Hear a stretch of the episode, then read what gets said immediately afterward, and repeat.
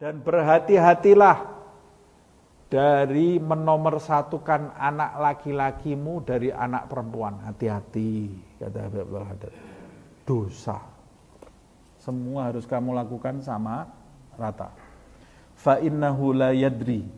Sungguh orang itu, orang tua itu tidak tahu dia fi man takunul barakah wal agibah al hasanah. Orang tua itu tidak tahu nanti dia dapatnya berkah dan manfaat di kemudian hari itu dari anaknya yang mana, tidak tahu. Yang dia nomor satu kan anak lakinya, tahu-tahu anak lakinya besar bikin kepalanya pusing. Anak perempuannya yang lindungi dia.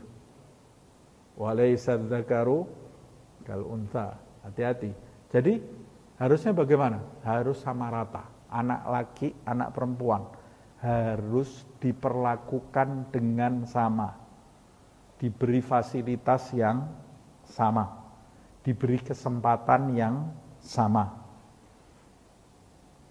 Tidak boleh di nomor duakan. Nah, sebab boleh jadi anak perempuan itu lebih paham daripada anak laki-laki. Boleh jadi anak yang perempuan itu lebih perhatian kepada orang tuanya daripada anak yang laki-laki. Nanti kamu yang akan dapat manfaatnya. Boleh jadi yang selalu mendoakan kamu sampai kamu mati puluhan tahun, itu anak perempuan kamu, bukan anak laki kamu. Boleh jadi. Kalau kamu hanya mendidik anak laki kamu, yang perempuan kamu kesampingkan, nanti anak laki yang kamu didik ini belum tahu, belum tentu mendengarkan ucapan kamu. Besar dia, tidak taat sama kamu. Anak laki kamu lepas, anak perempuan kamu tidak kamu didik, hilang. Tidak ada yang bermanfaat buat kamu.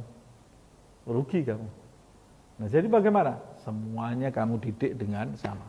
Kamu cintai dengan rasa cinta yang sama. Kamu perintahkan suruh saling menghormati yang satu dengan lain. Bahkan anak laki-laki terus sampaikan ke anak laki-laki untuk selalu melindungi saudarinya